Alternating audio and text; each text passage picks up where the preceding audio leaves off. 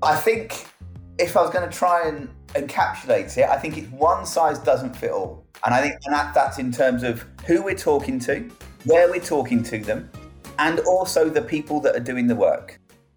Hello and welcome to Grow Up, an APG Canada podcast where we give strategic thinkers and creative tinkers opportunities to grow.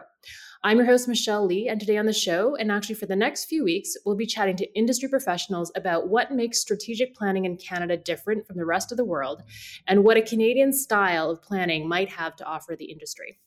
Today, we're joined by Tim Hopkins, National Strategy Lead at the AND Partnership. Tim, welcome to the show. Super excited to have you here.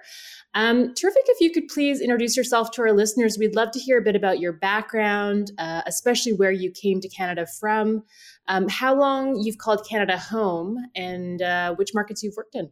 Uh, hi, Michelle. Um, yeah, thank you. So, yeah, um, I'm, as you can probably tell from my accent, originally from the UK. Um, I moved to Canada with my family almost six years ago now, which is quite scary because it really doesn't feel that long. Um, but before moving, I worked principally in London. Um, my last agency there was Grey London, so worked with some really big national but also global brands because there was a lot of global work done out of um, of London for the likes of P and G and Volvo. So working in the UK, but often working into other markets in North America, Europe, and even Asia. And then moved over, um, joined Zulu, I was my first Canadian agency, which was a fantastic experience. Got to work very quickly um, with some really iconic Canadian brands like Tim Hortons, Harry Rosen, Interac, which was brilliant because you have to deep dive into the heart of Canadian culture straight off the bat to, to help connect with the audience. And then two and a half years ago, moved over to the AND Partnership uh, as national strategy lead, and have been working principally with TELUS, again another really iconic Canadian brand. Um, that does a, an, an, awful lot in a lot of different spaces. So again, been a, a, really interesting challenge to understand the role that such a big brand like that can play in play across culture. Hmm. And, and, just sort of interest, uh, what brought you to Canada? Were you was it uh, were you looking for a bit of a change? Was it um, I guess maybe both on the personal and career front, or it it really uh, it was it was the adventure. Actually, we'd come on a holiday. My wife's got Canadian family, um, and we came over originally to the west coast and just fell in love with it and thought well, our kids were at an age where it would be, you know, okay for them to move. They were still pretty young. Um, and we thought, why not? Let's have an adventure. Let's do something different. So it really wasn't career driven at all, actually. It was a lifestyle thing. We thought it'd be a great place for the kids to grow up and experience something completely different. Um, and, and touch wood, it's worked out really well. And we've, we've all settled and are really happy here. And fantastic. So, well, let's get to the nut of the question then, and, and see where it goes from there. Um, the the question we wanted your POV. How was a two part question actually. So, how is strategic planning in Canada different from the rest of the world, and what do you think Canada can uni- uniquely offer the industry? Well, that's that's a that's a big expansive question, but I think it, it should prompt some good discussion. I think I think to me, there's kind of I was thinking a little bit about this over the weekend. I think there's sort of four kind of buckets that we can talk through that are connected and I think three are really positive and, and sort of show the Canadian market to be unique in a really good way. And I think one is more of a, a challenge, but one where I think there's an opportunity. So the first one, and, and perhaps the one that where there's the starkest difference to my experience from the UK, is the Canadian sort of sense of of pride and identity. I think a lot of Canadians are rightly proud to be Canadian, and I'm now proud to call myself one. And I think brands are authentically proud to be Canadian and play on that heritage quite a lot. And that's seen when it's done authentically as, as, a positive thing. And I think it is a positive thing. Whereas in the UK, notions of national identity and being sort of proud to kind of fly the flag are much more problematic, partly because of our very complex and even colonial past. So it, it's very different. And I think, you know, it's quite a highfalutin thought, but it, it informs how brands position themselves and how they show up and connect with their audiences. So, one example is around brand platforms. So, I worked with Subaru for a while, and they have a distinctly and uniquely creative platform for Canada and nowhere else in the world. So, in America, it's completely different brand positioning um, versus, relative to Canada because when we looked at what was relevant to the Canadian audience, it was very, very different to perceptions of Subaru in the American market and warranted its own platform. So actually, um, Subaru is one of the few car brands in the world that does completely 100% Canadian driven work and doesn't lift and take anything from global because it's got a different role and perception amongst its audience. And I think, you know, I, I know purpose is a is a sort of still a, a big industry buzzword, although we might hit peak purpose. But when brands do purpose in Canada, I think it tends to be much more focused at a community level. If you think about the work that Tim Hortons do with Smile Cookie, Timbit Sports, it's very much focused at a community level. You know, the, the franchisees have a big say in the organization they support through Smile Cookie. Canadian Tire, huge, iconic organization, really focusing on grassroots kind of sports at that community level. I do a lot of work with TELUS, and again, they're, they're a multi billion dollar brand, but a lot of their purpose initiatives are showing up in the community, very small projects individually, but collectively make a big impact. And I think that is rooted in the sense of community that is a part of Canadian culture. And I, I think, again, it, it shows that purpose driven marketing is strong and effective in Canada. I just think it has a slightly different flavor to what you might see in the UK and US, where they tend to take some massive societal issue and, and try and kind of often boil the ocean, sometimes more successfully than others. Whereas that community piece for me, it feels authentically Canadian and, and customers see the impact on their doorstep, which can only be good for perception of the brand. That's really interesting. I'd never really thought about that before because obviously there are pretty big uh, national um, issues or concerns or, or, focal points, you know, um, different threads of it, which I guess you're saying can still turn up in in a more community or localized way. You know, whether we're talking about the um, multi-ethnic uh, population of Canada, um, the Indigenous population. There's there's lots of feels like areas where we could focus. Um, but I'd never really considered that that it, it's more of a localized effort. That's super interesting. Yeah, and I, I think you know, and there are obviously the the it's it's a complex and challenging place to go because you know the, and I'm, I'm by no means an expert on this, but the challenges around the indigenous community and all the, the historical issues there, and, and, brands I think often do shy away from it. But that doesn't mean that brands can't show up and make an impact. Again, just going to recent experience with TELUS, they have a program called Story Hive, which funds young creators and, and documentary makers. And what they're doing is helping the Indigenous community and the Black community too tell their own stories of their Canadian experience and then using their platform to put that out in the world. So there are obviously many, many issues um, within the Indigenous community, and it would be inauthentic for certain brands to go and play there. But where TELUS can use its platform in a meaningful way and bring genuine benefit, it's done, but it's done at a sort of one to one community level, and they build scale from that. So I think again, it, it's just a different emphasis and focus on on tackling societal issues, which brands should be doing, but always in a meaningful and authentic way. Yeah.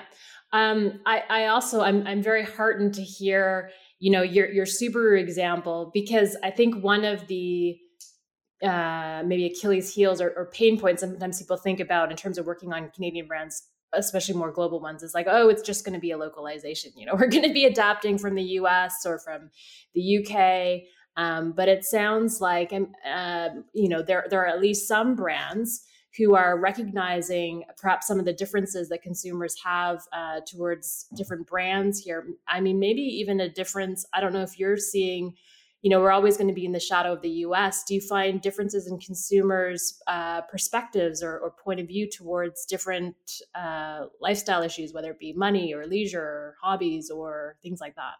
I think uh, when it comes to you know something like lifestyle leisure yeah there are differences um, in canada relative to the states absolutely but both culturally in terms of kind of incomes and spends um, and to the UK too. But what's interesting too is again both a challenge and an opportunity in the Canadian market is its sheer scale. You know, so in whilst I think it's probably fair to say, and perhaps wrongly, that the majority of the advertising industry in Canada is, is Toronto or Ontario centric, I think. But very quickly, I learned coming over here, it's if we're doing a camp- a national campaign, it's really important to regionalize. And I'm not just talking about Quebec here. Again, going back to my Subaru um, experience, if you're doing a, a dealer focused or a regional campaign, you need to make sure that the execution in the West is is uniquely West, even if that's just a landscape shot, because people, you know, it they feel a sense of connection to their locale. And given how vast Canada is, you can't do a lift and shift nationally, let alone internationally sometimes. So I think it's it is a challenge as well when you're working, you know, and you've got one budget and it's got to be split by province and certainly a different execution for Quebec and to understand their co- kind of cultural and audience needs. So it's it is a, a more challenging market. Now, you could argue in the UK, I'm sure you've heard of the north south divide, that someone from Manchester might not necessarily identify with someone from London in terms of their own cultural experience or their own personal experience. And uh, there, it, and I think rightly, there's a lot of um, London centricity to UK advertising, but I don't think you'd regionalise for Manchester or to Liverpool or even into Scotland necessarily in the way that you would between BC and Ontario. Um, and it's partly scale, but partly just again, you know, the sort of audiences are different in each of the provinces, and you've got to understand their needs as consumers and try and message and communicate with them appropriately, which makes budgets very challenging because there's only so much budget to go quite a long way. Yeah, that's that's super interesting. Um, and and then sorry, you just gave me so much uh, fodder that I need to just keep probing. Even though you've only made your first point, you said you have th- like four more, or three more. but um, you mentioned Canadian pride over the six years that you've been here. Have you seen that shift or evolve or change in any way? Has it has it maintained steadiness? What impact has COVID or any of those kind of more macro forces had? Do you think? I th- I think I think it's pro- well, and also the longer I've lived here, I think the picture is perhaps more nuanced. I think it's not you know every in every Canadian is, is proudly flying the flag. I think there is there is some cynicism. I think COVID obviously was challenging, although I think that, that government largely held up pretty well, certainly compared to to other countries around the world. So I think it's more nuanced now. But I think, and I think pride to be Canadian is going to be different depending on which community you speak to. So, you know, um, as as a relatively new Canadian and having met lots of other new Canadians from different parts of the world, there is a sense of of pride in being welcomed to Canada and feeling proud to be part of a of a new country, and, and regardless of whether you come from India, from Asia, from Europe, or wherever. And I think, and I think a lot of Canadians are rightly proud of the welcoming culture that Canada has for the most part. I do think there is some, you know, pockets of cynicism for sure, um, as there would be in, in any country. So I think it's it's not just a, a completely rosy picture, but I, I do think part of it is that Canada is still, I think, a rel- relatively, in inverted commas, young country and has, has a very forward, positive attitude generally. And I've, I've found that in business. I found it through my kids' education as well. There's a real kind of can do attitude to it.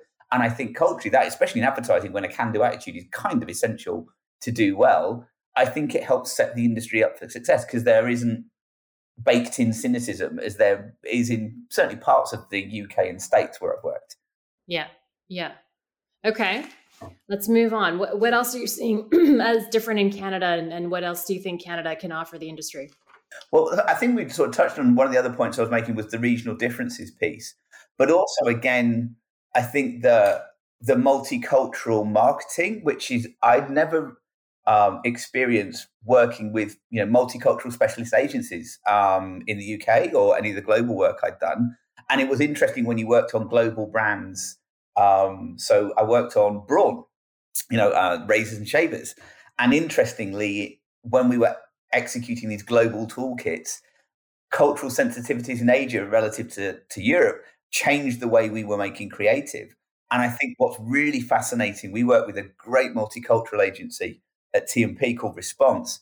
So when we're looking at a national campaign for maybe a, a device launch or or a big brand piece, getting the the multicultural perspective for you know the Asian diaspora, be it Indian subcontinent or new immigrants from different communities, understanding what their needs are and cultural sensitivities and opportunities is fascinating. And I think it makes for more effective market marketing to those audiences. And and given the changing nature of of the Canadian consumer, and it is so multicultural, which is great, but it, it's it's good to see that their needs are being addressed and being thought of quite upstream. Because again, I'd say that the UK is also incredibly multicultural, um, but not. I don't think most brands are thinking about it to the degree that we do here in Canada. Mm. Yeah, I, I actually think that that is so fascinating. It could be the topic of a whole other podcast series. Um, we, were, we were having this, I've had, had this conversation with other folks before because there obviously seems to be an increased emphasis, I think, uh, over the last years, and rightly so, on multicultural agencies and diversity inclusion.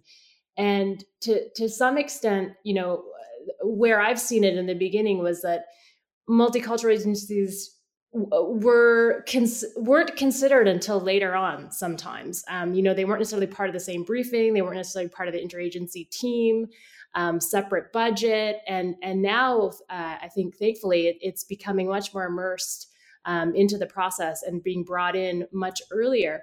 It, it in some instances it looks to me a little bit like where digital agencies were kind of 20 years ago in in that you know they they were at sometimes thought of as a, a, bit of an afterthought, but I think it's really gratifying to see them brought in much earlier and almost, you know, there's a bit of a debate as well. well sh- should they be a, a, separate thing? Shouldn't they just be part of the mainstream agency and the mainstream approach?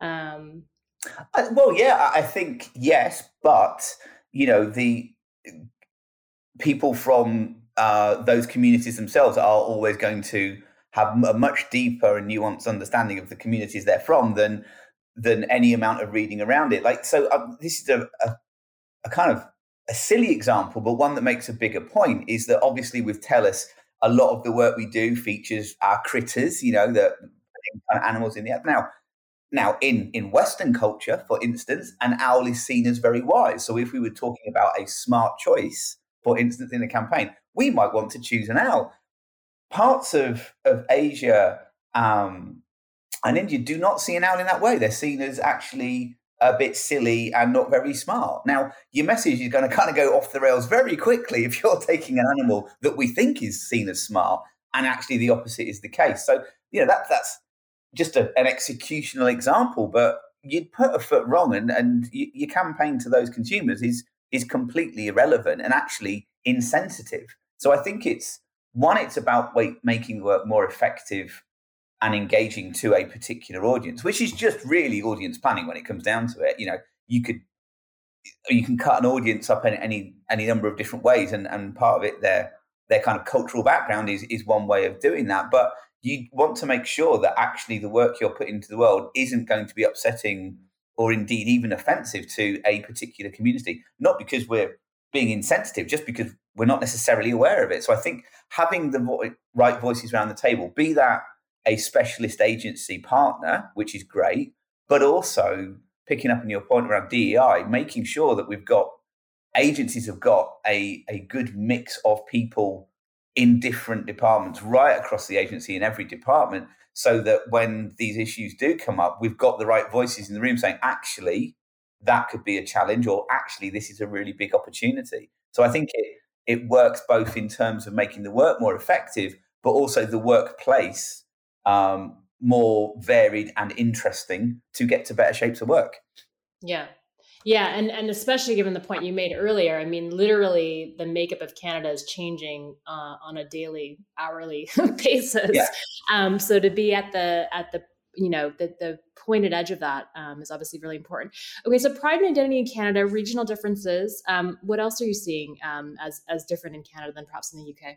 I think again, and I think this has changed, I, and I think it's changing still. But when I first came over, and a few people, both agency side and client side, said, "Oh well, we're, we're quite culturally conservative, and so sometimes the work is going to be a little safer." Um, and I think you know in the UK that there's always been a kind of let's do brave work, let's do breakthrough work, let, let's let's smash smash the system kind of attitude to a lot of advertising. Um, sometimes that's really good. Sometimes it just leads to work that's not that effective. But that sort of we have to challenge convention. I think when I first came over here, I it it definitely felt different. Now, I think that's changing. I think a lot of brands are doing more breakthrough, brave work that also is effective. And I think a big part of that was, you know, and a really good example of it is SickKids, because what they did was completely throw any category convention on its head, executed a platform in a totally different way, um, and and bra- very bravely, and, and I think when it launched was pretty controversial, but demonstrated its impact and its success. And I think not just that particular campaign, but I, I think it showed that you can be disruptive and be really effective. And I think, you know, looking at the work that's out in the world at the moment, I think KFC are doing some really good stuff um, that feels very kind of on the nose culturally. It's fun, it's a little bit playful, perhaps a little bit controversial. Um, you know, and I think brands are seeing that you can take risks and still be successful, but importantly, remain true to the brand, you know, and not just do work that feels kind of silly and modern and oh look at us aren't we cool and and funky? But that might not be right for the brand. So i think you know people are starting to open up to new opportunities. And i think the fact that the media landscape is changing so dramatically and so quickly means you've got to do different shapes of work. You know that the i think again when i first came over i was quite surprised that TV was still, you know, TV is the answer. What's the question? Seemed to be the the prevailing attitude, and I certainly think in the last sort of two three years, the shift, and you see it in in both the way media dollars are being spent, but the way that brands are creating for platform and not just lifting and shifting the TV spot and putting it onto onto their socials is is showing that different types of work and the need to think differently are becoming embedded both in clients and in agencies. There's still a lot more to do. I think there's still too much one size fits all creative, but I am seeing a lot of change, which is really good. Yeah.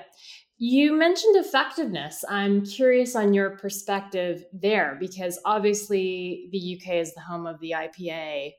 Um, Les Binet, Peter Field, and, and all the emphasis there. What, what differences are you seeing there in terms of agency emphasis on effectiveness, uh, client um, expectation of seeing the results, uh, etc.? It's definitely improved a lot. Definitely. I mean, yeah, I you know, it's I always I was when I again going back five, nearly six years.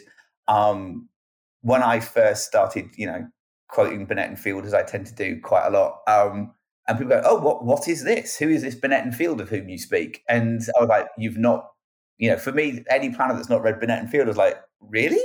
And that now, thankfully, is changing. I know they've both spoken over here.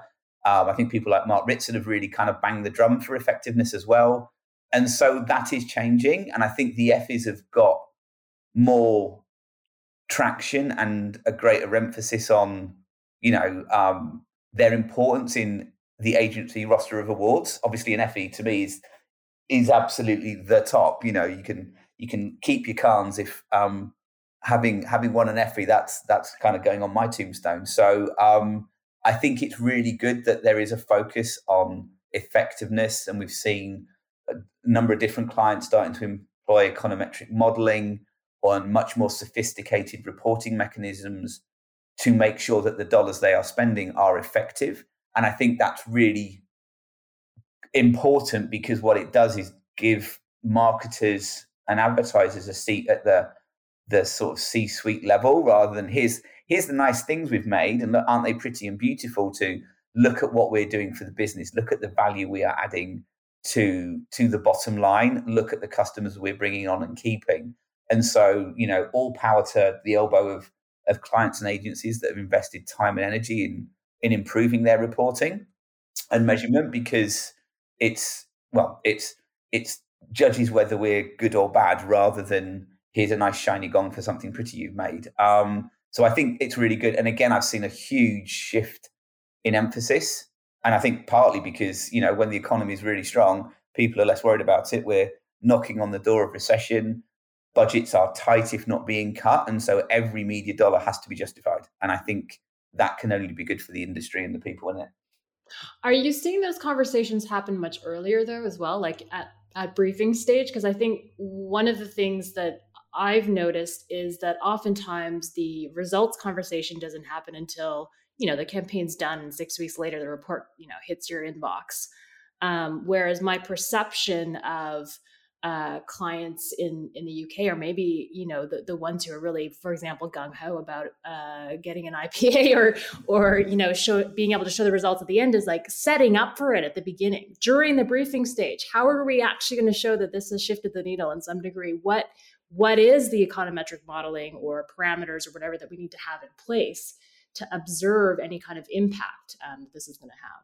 Yeah, I, I think I'm I'm one of those planners where if I don't have very pointed, choiceful, you know, not a laundry list of objectives, but two or three. Here are the the you know the needles we need to shift on a brief. Then I tend to throw my toys out the pram um, because what on earth are we doing if we don't have those kind of uh, pointy objectives up front? You know, because uh, then you can, well, you can kind of post rationalize, oh, it was successful because that number's gone up, but was that the right number to push in the first place? So I think, um, I think, you know, certainly the bigger brands I've worked with over here are very strong on that.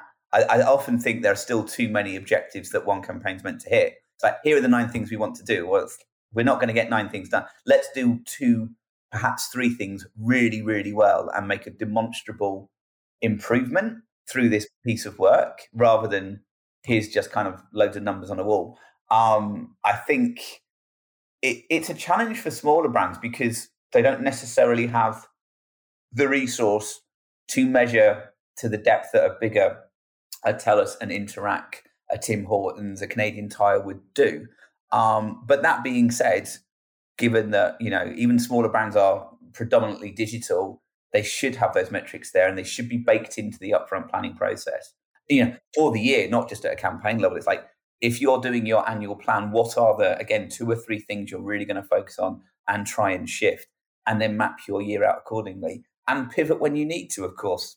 We move in a fast changing industry things will change but if you're not effectively goal setting i just think you're for the, the agency's kind of going to be spinning because they're not quite sure what the the out the end state should be. And then the clients are going to struggle because how do they know if they've been successful or not? And again, when you're reporting to the CFO or the CEO, you, you can't show that from to in a really clear way, um, which you know creates challenging conversations and it makes it hard to justify the budget that that marketing departments are given. Yeah, yeah. Well, it's terrific to hear that you're seeing positive shifts um, in terms of effectiveness and you know doing kind of less safe work. Is there anything else that you've observed um, as as a difference between markets you've worked at in, in Canada? I think one of the other things, and again, I think this is a real positive, is the whole. I think the process, the the relationships, not just between client and agency, but actually when working with other agencies, be it a media agency, a multicultural agency, perhaps even another creative shop, is more collegiate and collaborative than um, the UK. Again, I'm not, you know, saying everything's kind of a, a field of roses and we all skip together holding hands, but I think for the most part, relationships are positive and people want to do really well. And I think the UK is, um, and certainly the States, is much more kind of dog eat dog. Um, but I and I think that's to the detriment of the work and ultimately to the client relationship because you know if creative and media aren't working effectively, the work's not going to be effective. You know, it's got to be what's the the best solution rather than here's a media plan now let's fill those media holes with some creative work rather than discussing what the real opportunity is to your earlier point upstream right at the start so it's getting the people around the table and having an honest conversation with the client, with the different partners, how best do we solve the problem at hand? And I feel there's much more of that here because, you know, there's a kind of that, the all ships rise thing. Um, I feel is again, it, it, comes back to, I think that's more of a, a national characteristic, um, in all honesty. And I think it, you know, business is, yeah, it's competitive for sure. Everyone's kind of wants to do well. Um, but it's not done necessarily in such a kind of cutthroat way.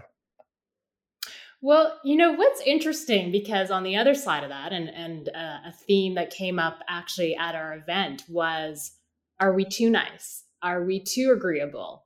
Um, do we not push the work far enough? Are we afraid of uh, kind of conflict? Um, you know, too considerate uh, of hurting other people's feelings. What what are your what are your thoughts there? Um, um in all, I can see how some people think that, but I think it's, I think the, the challenging conversations happen, but they're not necessarily kind of combative. It's like, okay, well, how do we get to the best solution then, rather than a he said, she said, you're wrong, I'm right kind of. It's not a zero sum game. It's, I think you, and certainly, you know, Zulu's kind of certainly got that reputation. I think we do it at the & Partnership.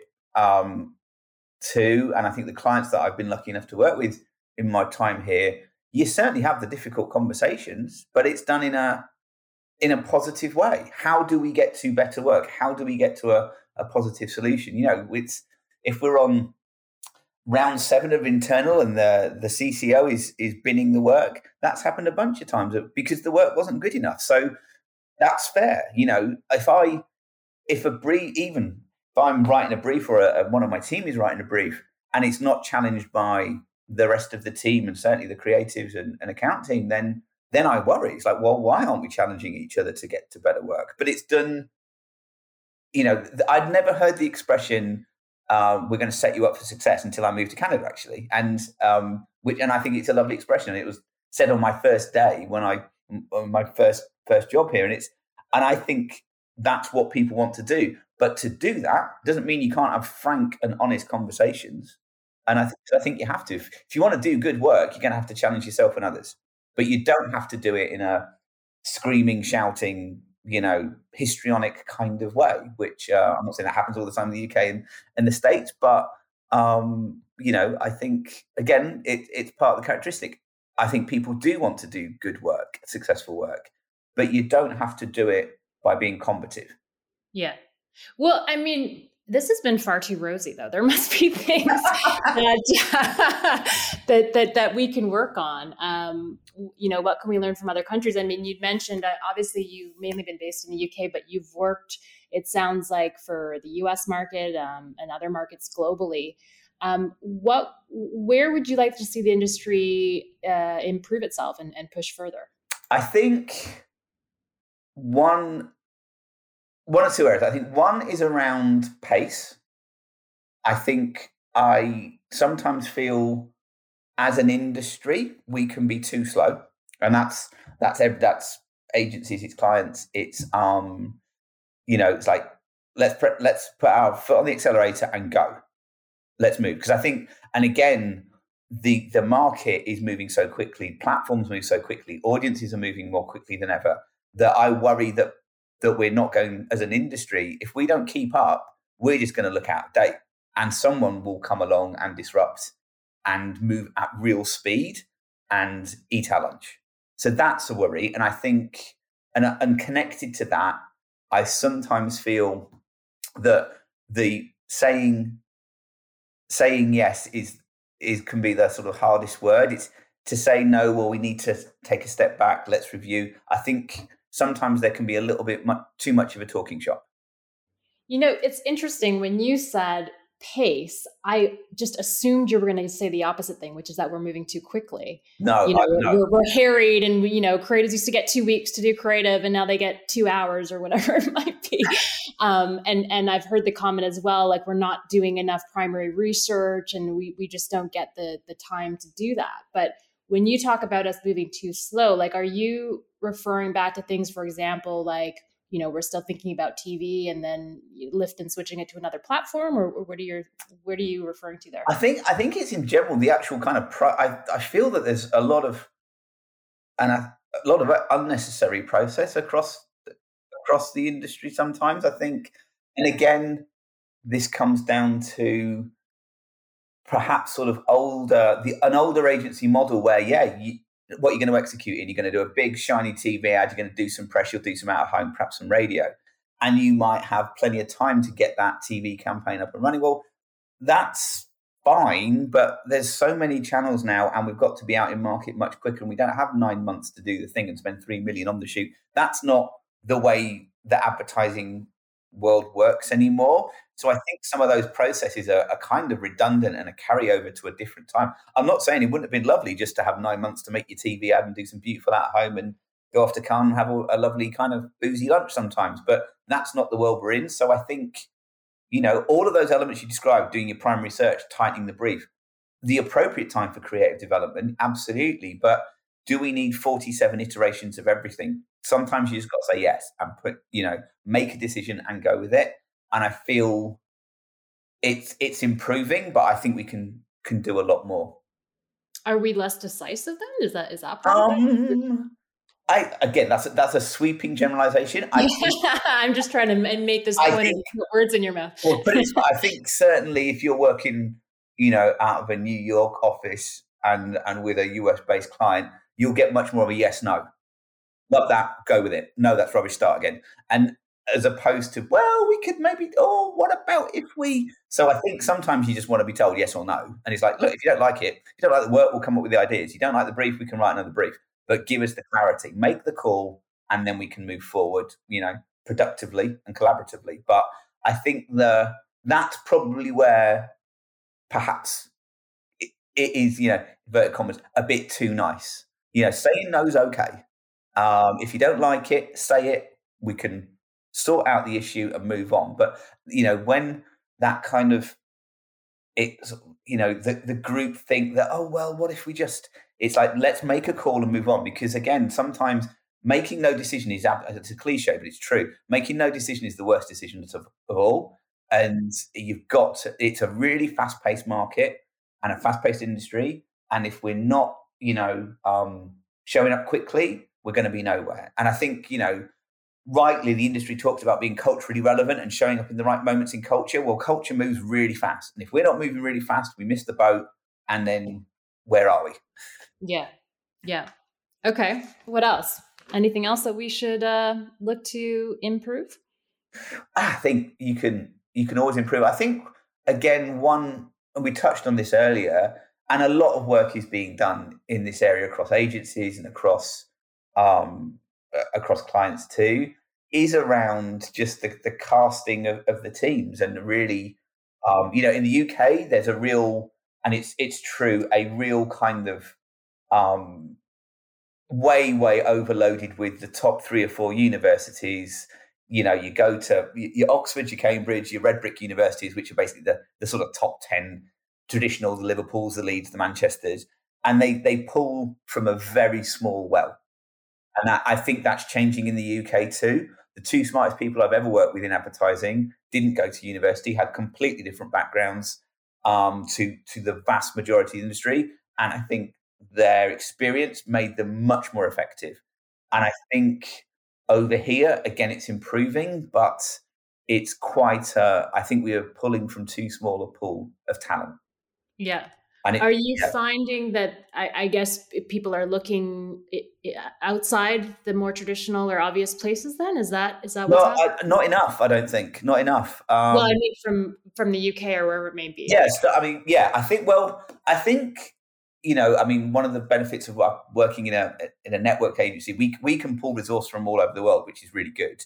But I think when when looking to recruit, you know, within Canada, I think let's look at the the pool of talent outside outside. You know, I mean, I could well get in trouble for saying this, but do we? Does everyone have to have a university degree in an advertising agency? I'm really not sure they do. Um, now, don't get me wrong, a university education is a is a wonderful thing, but like I said, two of the smartest minds I ever worked with, the the university wasn't an option for them when they were younger, because partly because of their background, partly because of um, you know economic reasons, but they they got their way into the industry because someone gave them a shot. Um, you know, you could argue uh, Nils Leonard, who um, runs Uncommon in London, perhaps one of the most celebrated creatives of his generation started out in a studio. He was given a shot. I think he left school at 15 or 16. And he's a global titan now in terms of the industry. So, you know, great minds come from all backgrounds. And I think, again, the more diverse and rich, not just in terms of ethnicity or gender and age, but just life experience. Let's get different people at the table because, you know, we work in a creative industry and if creative people come from all walks of life. Yeah. Yeah. Um, two other things that I've heard about the industry in Canada, some of some of which came up um, at the event, um, and some of which have come up in, in other conversations. I'm curious. One, we haven't talked too much about um, departmental size and, and budgets. Um, you know, obviously from London, I'm sure those those are different when you compare to Canada. Um, I've heard that there's a bit more of a, a scrappiness, um, perhaps in the Canadian market. Um, curious as to your thoughts on, you know, whether that's a good or a bad thing. Probably a little bit of both. Um, and the second one is uh, emphasis on emotional based advertising, whether there is perhaps as much appreciation for that in this market as in others, and this the still effectiveness and impact that that can have. Um, yeah, great great observations. I, I, I, well, I think scrappiness is a good thing, and I do think there is a scrappiness um, to the Canadian market that more so, and I think that's partly because it is a smaller market, and so agencies have to be have to hustle to get the business kind of thing. So that's good, and I think clients have to hustle to get their budgets too. So that's really good. And whilst there isn't a creative in the world that isn't going to say, "Can I have more budget?" the smaller budgets, you know, is an op- I think I see it as a creative opportunity. What's the smart thing we can do that's different? We're not going to have the budgets that they do in the states where they've got 10 times, you know, 10 times the market, 10 times the budget. We've got one budget, often have to, you know, execute in at least two languages. So what's the smart thing that a US shop or a London shop wouldn't do?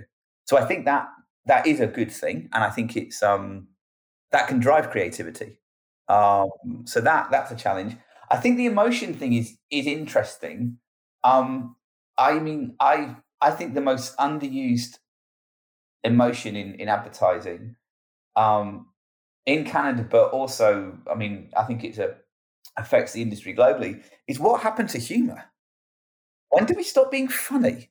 You know, if you look back at some of the classic ads, well, going back in time, seventies, eighties, nineties, even early two thousands you know that that was part of the the advertising contract. We'll, you know, you watch our ad and we'll entertain you, and at least, if not, make you laugh. Um, there's a brilliant slide that goes back to the late '80s in the UK that showed that at the time people watched TV more for the ads than the programs because they felt the ads were more entertaining. Now, sadly, that is not the case today, um, and I think that's kind of a you know shame on us kind of thing. But I, I feel that as much as I think purpose marketing has got a really strong role, an important role to play, not everything has to be super earnest. Do you know what I mean? I, th- I feel the more we could inject humor, wit, levity into advertising, especially after the last couple of years, you know, with all those COVID campaigns where it was sad piano music and very somber and downbeat, what happened to joy in advertising? So I think emotion, yes.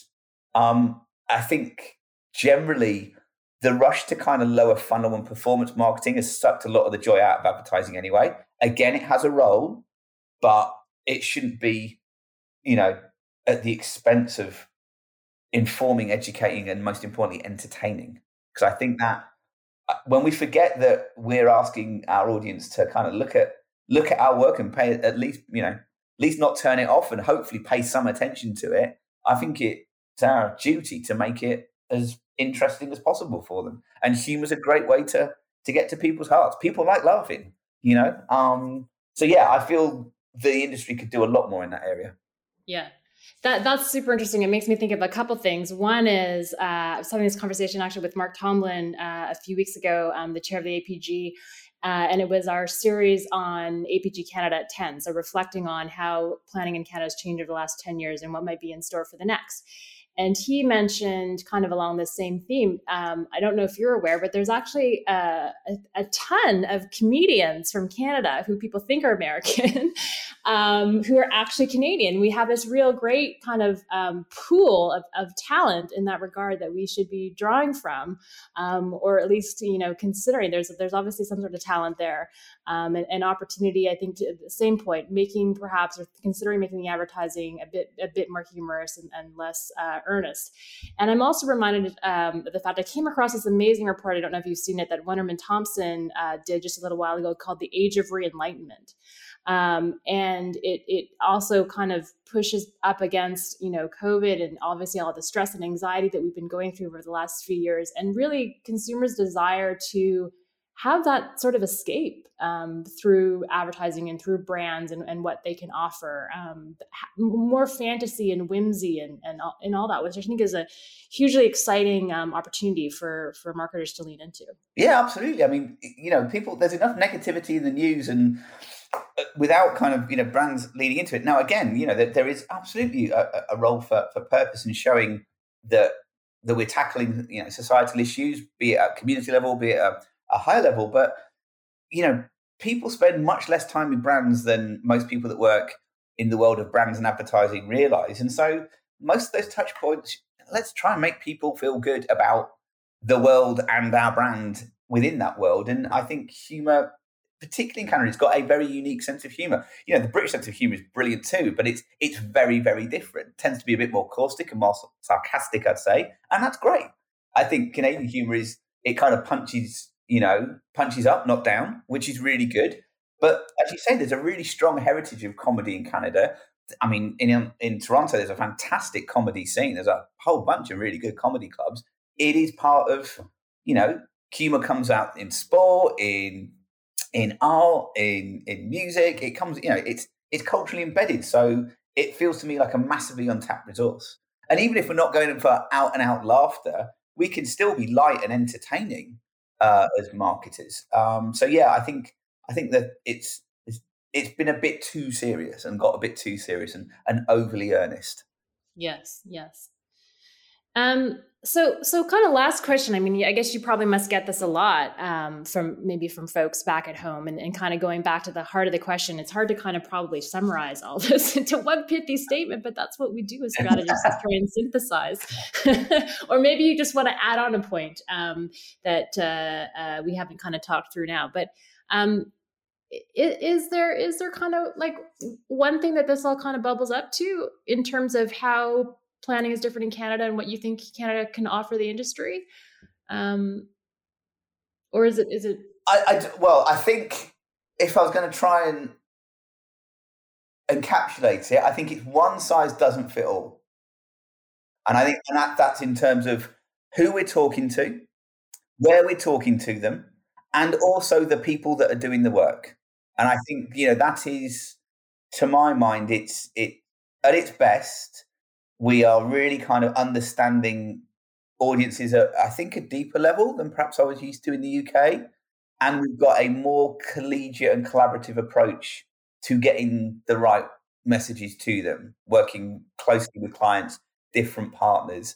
Like I said, not without its challenges, and there's things we can do much better for sure. But I think that, you know, one size doesn't fit all, and and we're trying to set our each other and our partners up for success, which I think is again, it's refreshing. It's a hard, stressful industry at times, and you don't need to be battling against colleagues, clients, and partners. Um, you know, if you if you're in it kind of arms locked together, it's a more fun, and b the work's going to be better at the end of the day. Yeah, Amazing. I thank you. You've given me my soundbite um, for the beginning of this episode now. I appreciate that.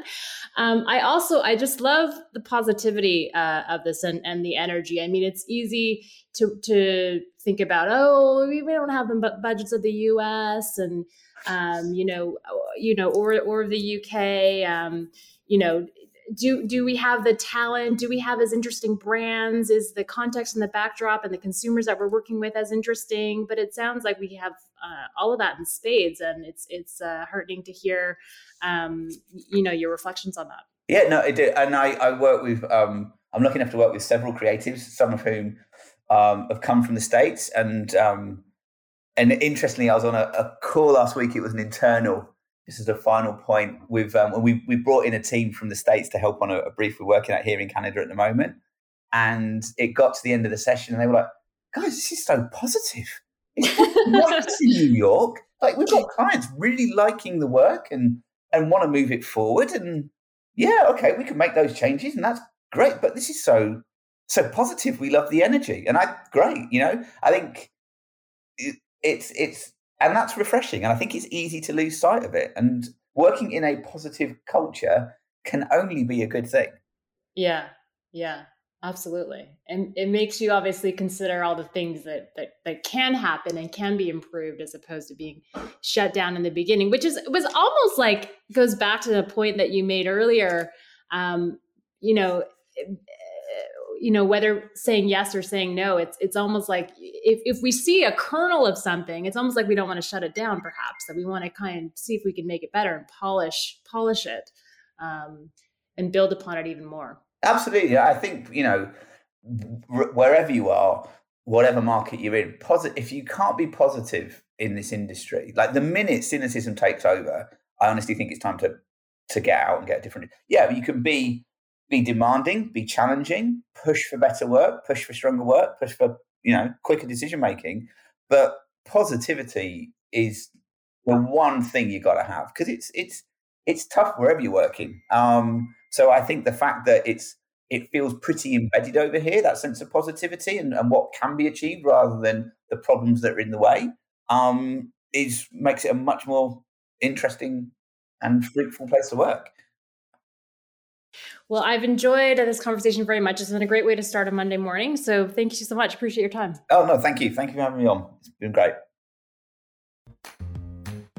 Thank you for listening to today's episode. If you enjoyed this episode, please subscribe, share this episode, and leave us a rating on Apple Podcasts.